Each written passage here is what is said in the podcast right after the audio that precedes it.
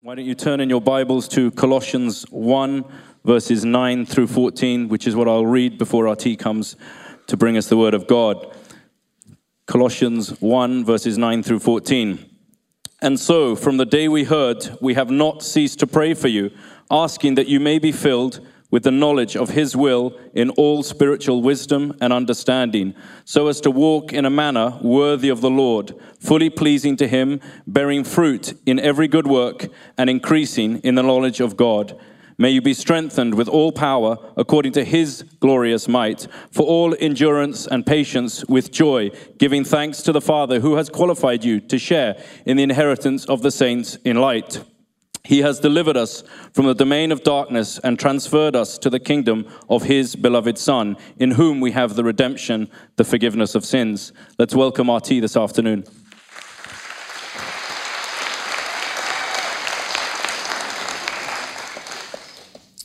What is the chief end of man?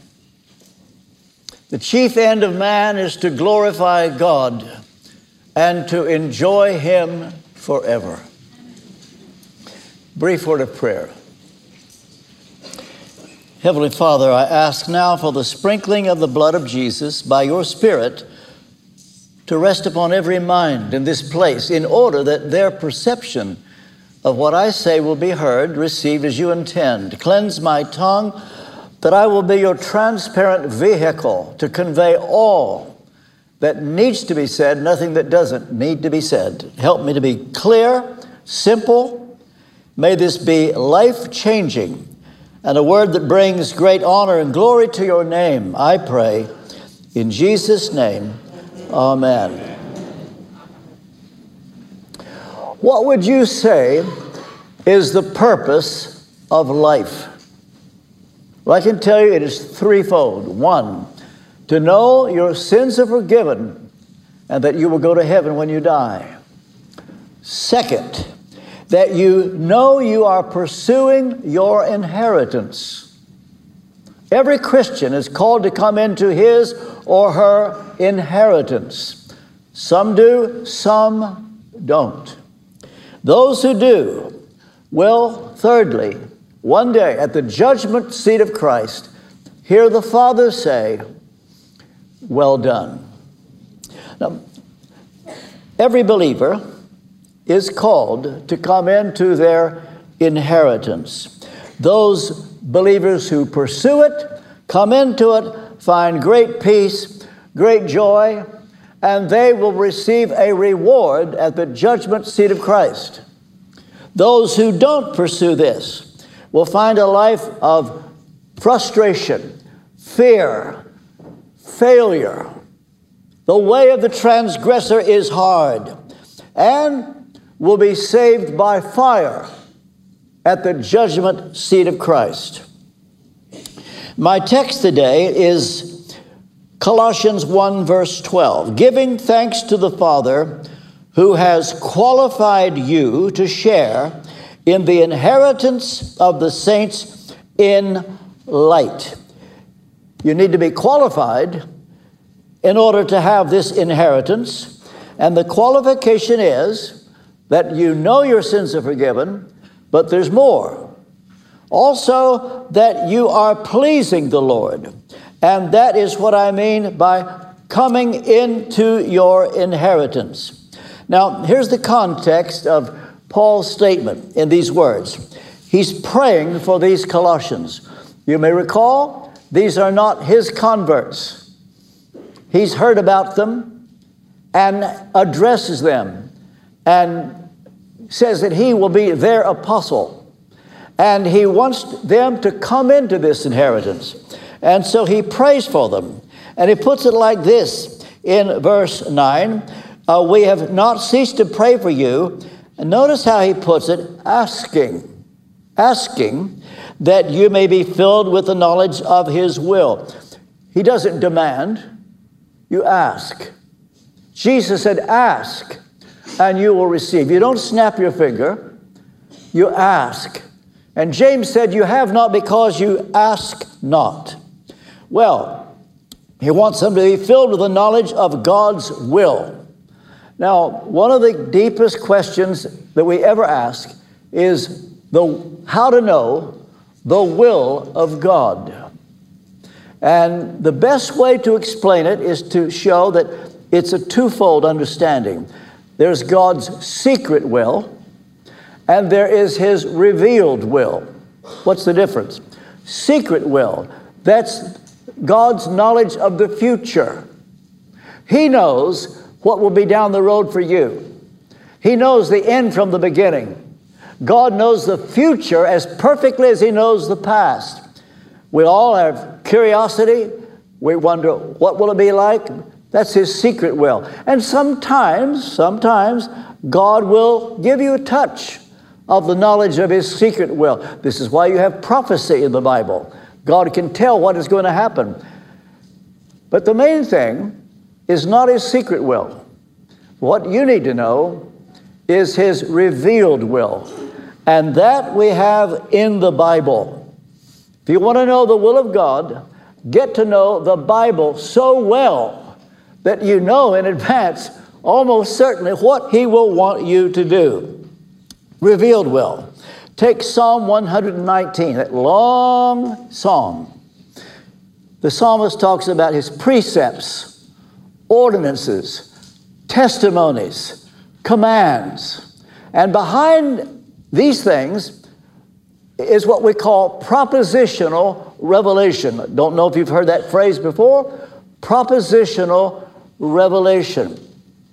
It means this that what is true about God can be revealed in statements, propositions such as God is holy, God is love, God is all powerful, God is omniscient, He knows everything.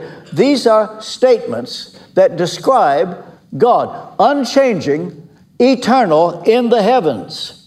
Well, that is what we mean by revealed will. However, what Paul wants is that these Colossians come to be filled with the knowledge of His will, referring to the God of the Bible, that you can understand Him. He wants these Colossians to, to know the true God because the enemy out there, we will hear more about it in weeks to come. They're known as Gnostics, Gnosticism. It was the earliest major threat to the Christian church. And these people, we call them Gnostics, wormed their way into the church and made friends of Christians. And they would say things like this what you have is good, really good, but we can make it better. And Paul knew that these Gnostics were aiming for these Colossians. And the reason for this epistle is that these Colossians would be on their guard to know that the Gnostics are coming. They're going to pervert the doctrine of Christ. The weeks to come, we're going to see statements about Jesus Christ. It's to show the error, the heresy, the danger of Gnosticism. So, Paul's prayer that they could be filled with the knowledge of God. And the way this comes is that you want to know God's will. This is a very important thing. Listen, if you want to know what to believe about God, you ask God to know His will that you might please Him. Jesus said, John 7 17, if any man will do his will, he will know the doctrine, whether it's of God or not. Very important that you see the connection between your personal relationship with God and then knowing the truth about Him. There's something I shared in the first service. I don't think I've ever shared this publicly before. I, I might have, but I, I can't remember doing it.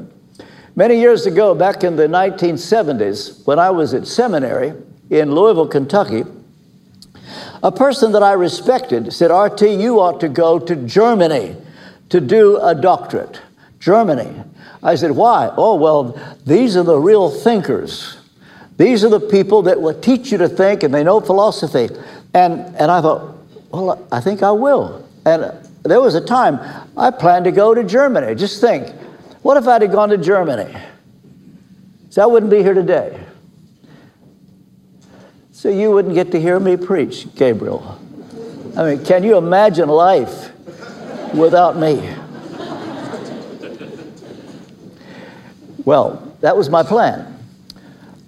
A professor, a godly man, it was Dr. Wayne Ward, happened to talk to me. This is, I can't imagine where I would be today if it weren't for him. He said, RT, don't go to Germany. I said, why? You need to know this about the theological faculties in Germany.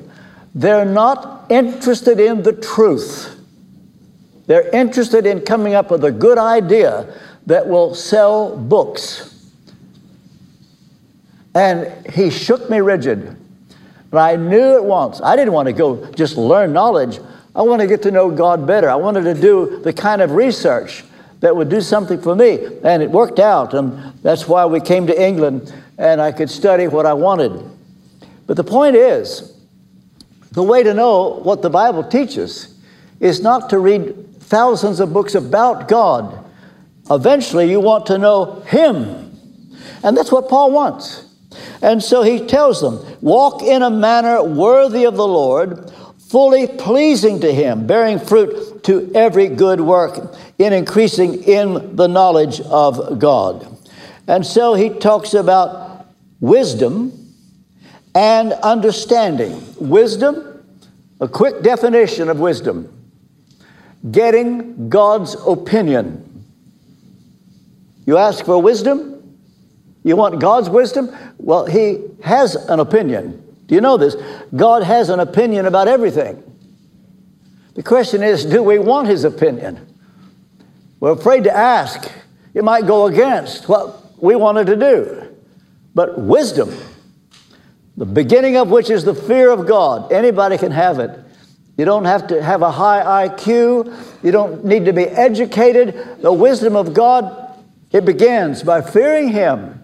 And you will get God's opinion. And then he adds, and understanding. This means to know the true God, the God of the Bible. Well, now, why is this important? Goes back to what Hosea the prophet said My people are destroyed from lack of knowledge.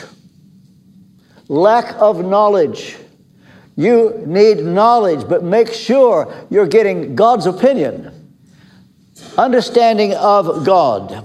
And so Paul's concern was this threat of Gnosticism that these evil men who've got into the church would influence them, and these Colossians would get off the rails.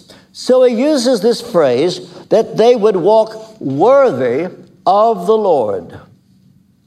Worthy of the Lord. Whatever does that mean?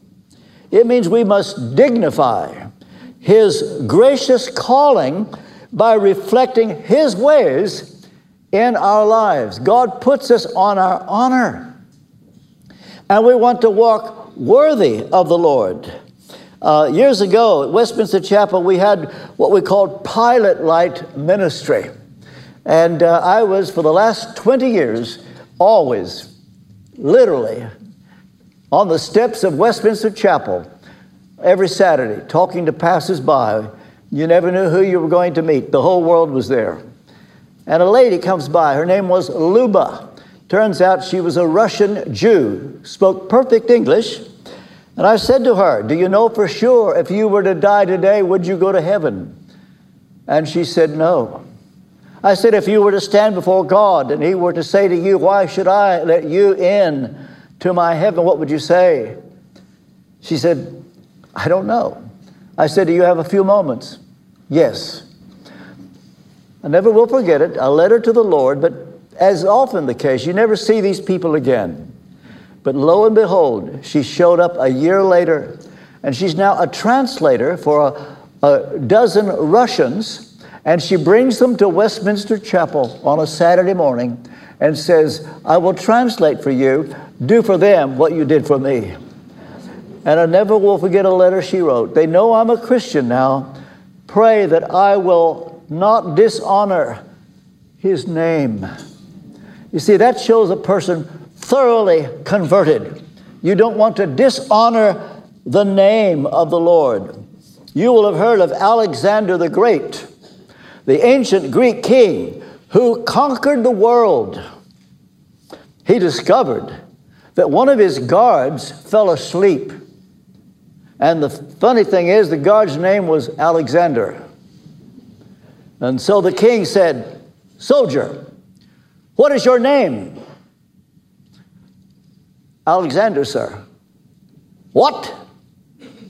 Soldier, what is your name? Alexander, sir. Soldier, change your conduct or change your name. We are to honor that name, walking worthy of the Lord. Paul says, fully pleasing Him, namely, bearing fruit in every good work. That means godly living, increasing in the knowledge of God. And so, why is knowledge so important? Because the purpose of, of this book is to show them the danger they're going to face. And that's why we have four chapters. Well, now, something very interesting.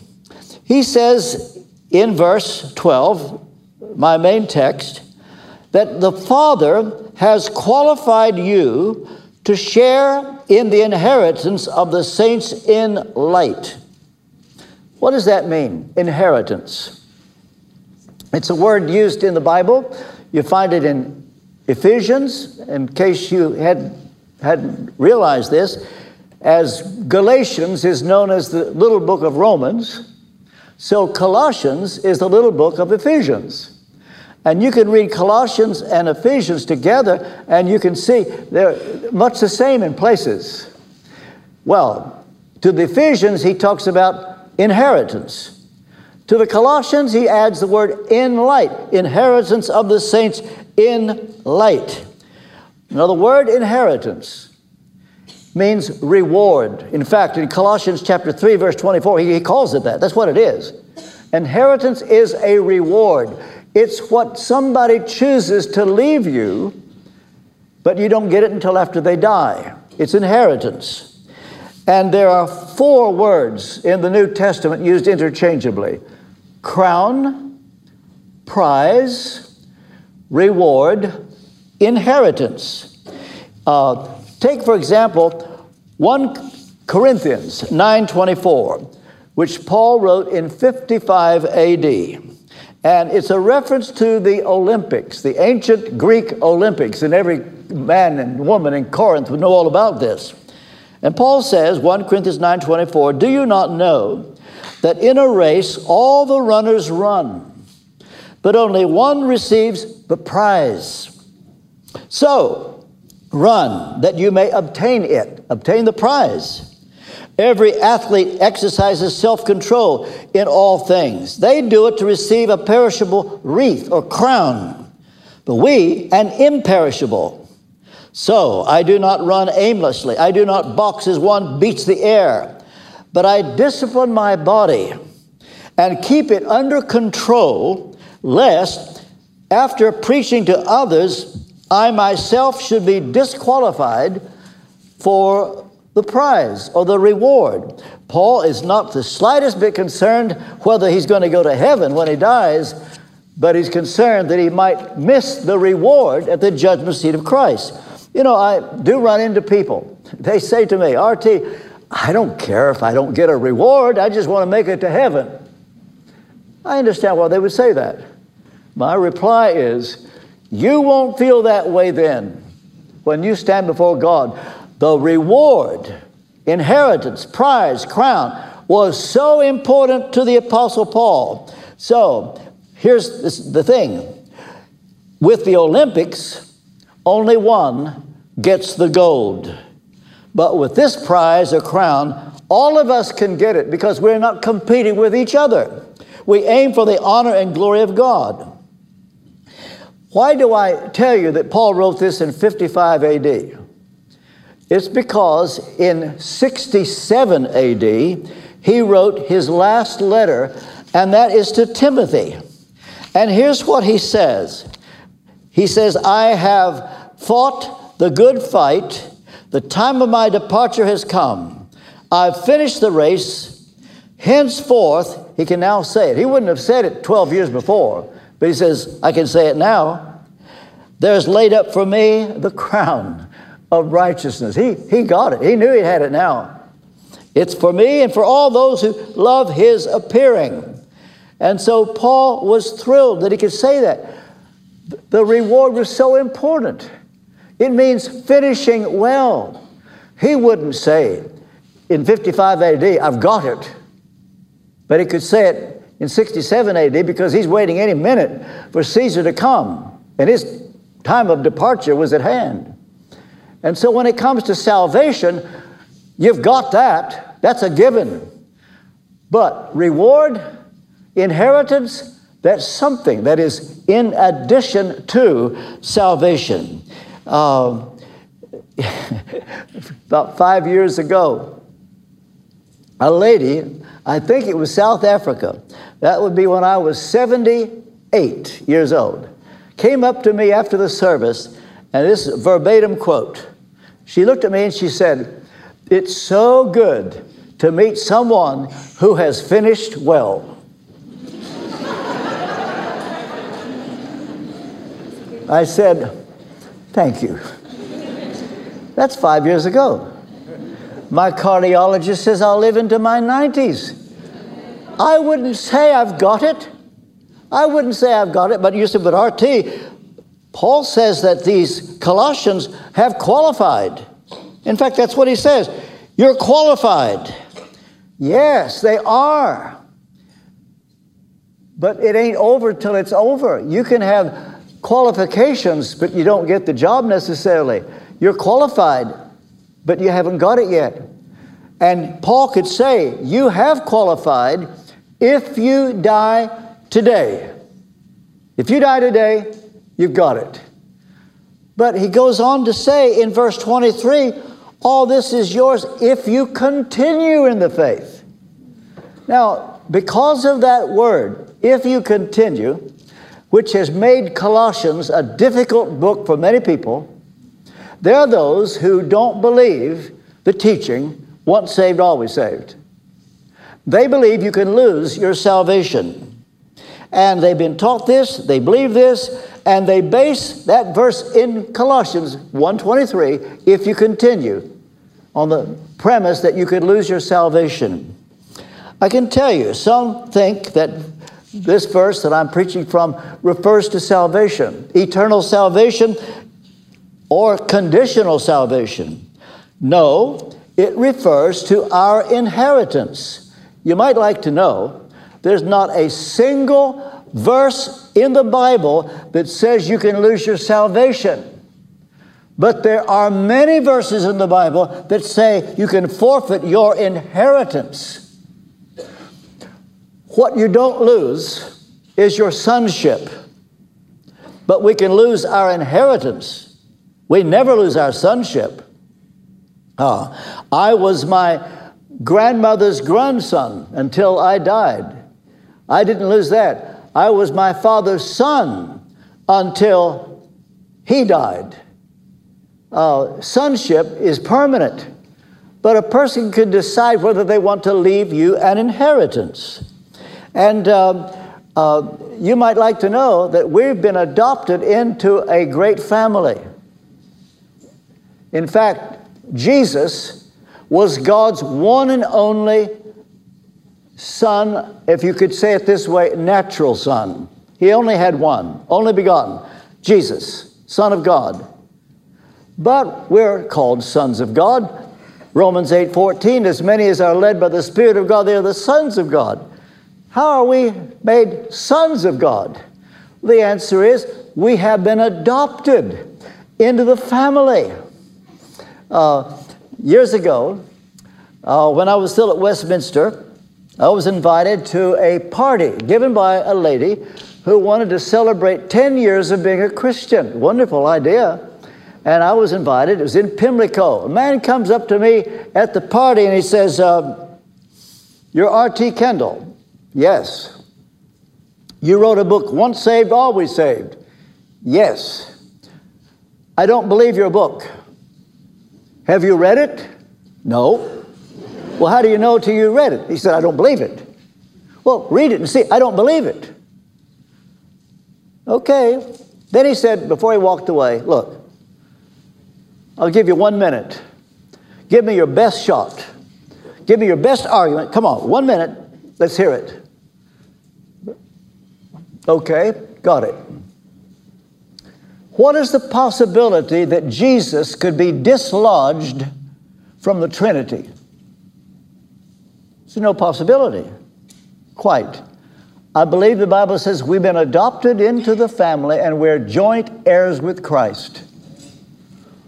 He said, That's good. He walked away. but that's the point. I was always my grandmother's grandson, but when she died, it happened after she changed her will. I happen to know, and I've always thought it was a providence, I didn't expect to hear anything like this. A man who witnessed her will told me, said, Do you know that your grandmother is leaving everything to you? No, I didn't know that. He said, well, I witnessed her will. It turns out that down the road, I displeased my grandmother my theology changed. She had bought me a brand new car for me to have in my old church, and because I changed my theology, she took the car back. because my theology and denomination was going to be different from hers, she rewrote her will. And I received nothing. I was still her grandson.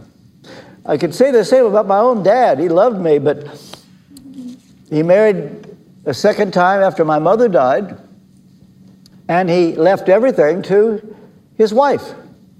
And when my father died, I received zero. But I was still his son. Now, here's the thing we are all sons of God by adoption, but inheritance is something else. And that's what Paul's talking about here. So, why spend four chapters on this? He says they're qualified. You might say, well, if they're qualified to, to share the inheritance, it's over. True. If they all died that day, but there was years left, and he knew about the Gnostic threat and now the aim of the Gnostics was to disrail these Colossians, and they could lose it all. That is to say, the inheritance that was theirs. Well, here's the thing pleasing the Lord shows that you are accepting the invitation to wear the crown and you want to pursue your inheritance. Uh, what is pleasing the Lord or walking worthy of the Lord? Five things. One, your love in the Spirit. This is a phrase Paul uses love in the Spirit. It means a non sexual love, a love that overcomes obstacles so you forgive your enemy. You totally forgive those who've hurt you, who wanted to destroy you. You even pray for them to be blessed. That's love in the Spirit. And they had it. These Colossians had it. Paul says, You've qualified. The trouble is, it ain't over till it's over. And there's years left. What else? Bearing fruit in every good work. That means holy living. Third, increasing in the knowledge of the true God. That means that you embrace sound teaching. You may not have thought it, but we please God by what we believe as well as what we do and your theology matters. You want to please the Lord by, by sound teaching. Fourth, by endurance and patience with joy. That means no grumbling. Is there anybody here who ever grumbles? Do you ever complain? Are you negative? Not good. This is not helping. Are there those here you can't forgive, those who've hurt you? You're not losing your salvation, but you're forfeiting something. You're forfeiting something. All these things matter. That's why Paul could say in 55 AD, I keep my body under. I don't want to lose my inheritance. I'm pursuing it. I'm wanting you to do it. That's why he writes this epistle. Endurance with patience and joy, and finally, showing gratitude. Verse 12 giving thanks to the Father who has qualified you to share in the inheritance of the saints in light. So here are two questions. One, who qualified them? Two, what qualified them? Well, they were qualified by God the Father. That's what he says, giving thanks to the Father who has qualified you. But what qualified them?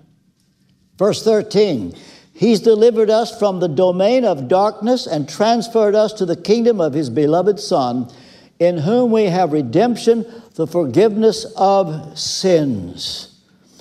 Now, those who receive an inheritance are those in the family, in the family. But then God determines our inheritance. Ancient Israel, 12 tribes, God determined their inheritance. They come into the promised land, 12 tribes, and they're going to divide up the portions in order to keep some of them from trying to bribe Moses or Joshua and say, Look, we're the tribe of Judah.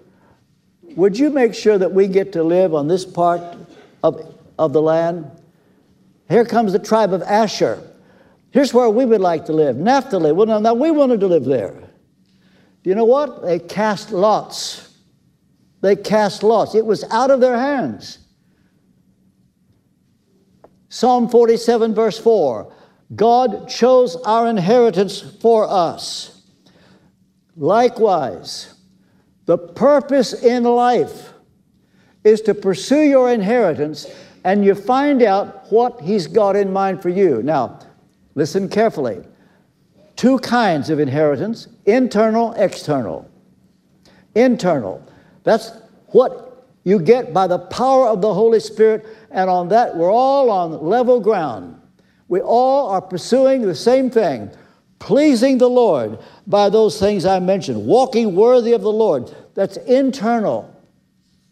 And that's what gets you a reward to the judgment seat of Christ. But on the way there, suppose God lets you live a few years, there is an external inheritance. What's that?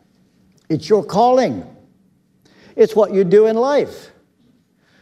However, don't ask, What is my external inheritance? Ask, Am I pursuing my internal inheritance? See, external. A quick way to explain that is to say to you, which I think you would agree with, I'm a Bible teacher. That's, that's my external inheritance. I couldn't have known 60 years ago that one day I would be the minister of Westminster Chapel. That was part of my external inheritance. I could have blown away my inheritance years before. Or I couldn't have known that I would have a ministry that would go around the world and that I could come to Kensington Temple. I could have, over the years, through bitterness or uh, giving into sexual sin. I could have blown away all that and you wouldn't see me today.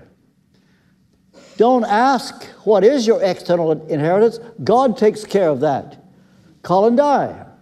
You wouldn't have known 30 years ago that you would one day be minister of, West, of, of Kensington Temple. Uh, I remember, Colin, you told the story that you were baptized here, never thought you'd be minister here. You purchase a book in the book room, and Eldin Corsie sees it and comes up and pays for it. You read that book, it shaped your life, and you pursued your internal inheritance, and God put you here. Gabriel, you never thought you'd one day be principal of IBIOL. Had you messed up over the years, you wouldn't be there today. But because you followed your internal inheritance, God has put you there. So, with everybody in this room, by following the Lord, He may have made you a physician, an accountant, a lawyer. It wouldn't matter. the external. It takes care of itself. It's what God does. It's on your way to heaven. So that's why you're coming into your inheritance here below. Well, this is what Paul is saying to these Colossians. By following their eternal inheritance, uh, they will do great things. Think of William Wilberforce. He was a man of God, became a member of parliament, ended slavery. That was his external inheritance, but we would never have done that. We would have never known about him if he hadn't followed the Lord, a man of God. And so I ask you, have you fulfilled these two conditions? First, are your sins forgiven? That's the first step. And second, are you pleasing the Lord by your walk? Now, just before I close, important clarification. Paul has a linguistic style. For example, when he writes Ephesians, he refers to the grace of God, and that's it. When he writes to the Colossians, he refers to the grace of God in truth. He didn't need to add that because when he said grace of God, that was enough. But sometimes, because of who he's writing, writing and addressing, he adds in truth to make sure you know that you can pervert the grace of God. You could end up in antinomianism, not caring about living a life that reflects the law of God. And so he adds the grace of God in truth. So, with this phrase, inheritance of the saints. In Colossians, he just said inheritance of the saints. He didn't add anything, that was enough. But to the Colossians, he writes, inheritance of the saints in light. Why ever does he do that? Why does he add in light? I'll tell you why. Because sadly, there are those who start out in the journey that don't end well. They don't, sadly. Take King Saul in the Old Testament. He had a brilliant beginning. He was given a new heart. And it was amazing how God was going to use him. And then one day he began to take himself too seriously and he departed from Scripture and began to do things that went right against the Bible. Nobody could reach him, but the day came. King Saul, a converted man, said, I have played the fool. God has departed from me and answers me no more. Do you know in this same letter of Colossians, Paul refers to a man by the name of Demas. Yes, he was writing that in 60 AD, Demas. And then when he writes to Timothy seven years later, he says, Demas has forsaken me, having loved this present world. Ananias and Sapphira, part of the church, but greed got in. God takes them home. Paul's last word to Timothy, he refers to Alexander, who had been a part of his life. He went off the rails. It happens. And Paul doesn't want it to happen to the Colossians. Someone would say, well, they're qualified, they've got it. Yes, if they died then. But he adds in verse 23 if you continue. And I'm speaking to saved people, I think, virtually 100%, maybe 99. You're, you're saved. The question is, are you pursuing your inheritance? I have a feeling that almost all of you are. But I need to say these things. Perhaps there's someone here, you're in a major trial right now. It could be handling money. It could be you've been betrayed and you're becoming bitter. Or maybe there's sexual temptation and you're close to losing it all. Could it be that God has brought me to preach this and He's brought you here to listen? It's a wake up call so that you don't mess up. Well, Paul says to these Colossians, I know about you. Epaphras told me. of your love in the Spirit. But don't stop now. Don't blow away your inheritance. As the writer of Hebrews would say, cast not away your confidence. You had a good start. Hebrews 10:32, you took joyfully the spoiling of your goods. Look how far you've come. Don't give up now. And so what you are doing, says Paul, qualifies you. Yes, but don't give up. Keep on. And one day you will know not only that you're going to go to heaven, but, and this is a peak moment of joy. I cannot imagine, I wish I had the oratorical power to convey what this moment would be like. Take a person who's just won the gold for their country, and they're hearing their national anthem sung at the Olympics. If you could get into the skin of that person, what must it be like to think, I've done it and I've honored my country? But I can tell you something better. It's when you stand before the Lord Jesus Christ and this same Jesus who died on the cross and was raised from the dead now looks at you in the eye and says, Well done. I want that more than anything in the world. Do you know that your sins are forgiven? Are you pursuing your inheritance? May we pray. Heavenly Father, take this word, apply this word by your Holy Spirit. I pray in Jesus' name. Amen.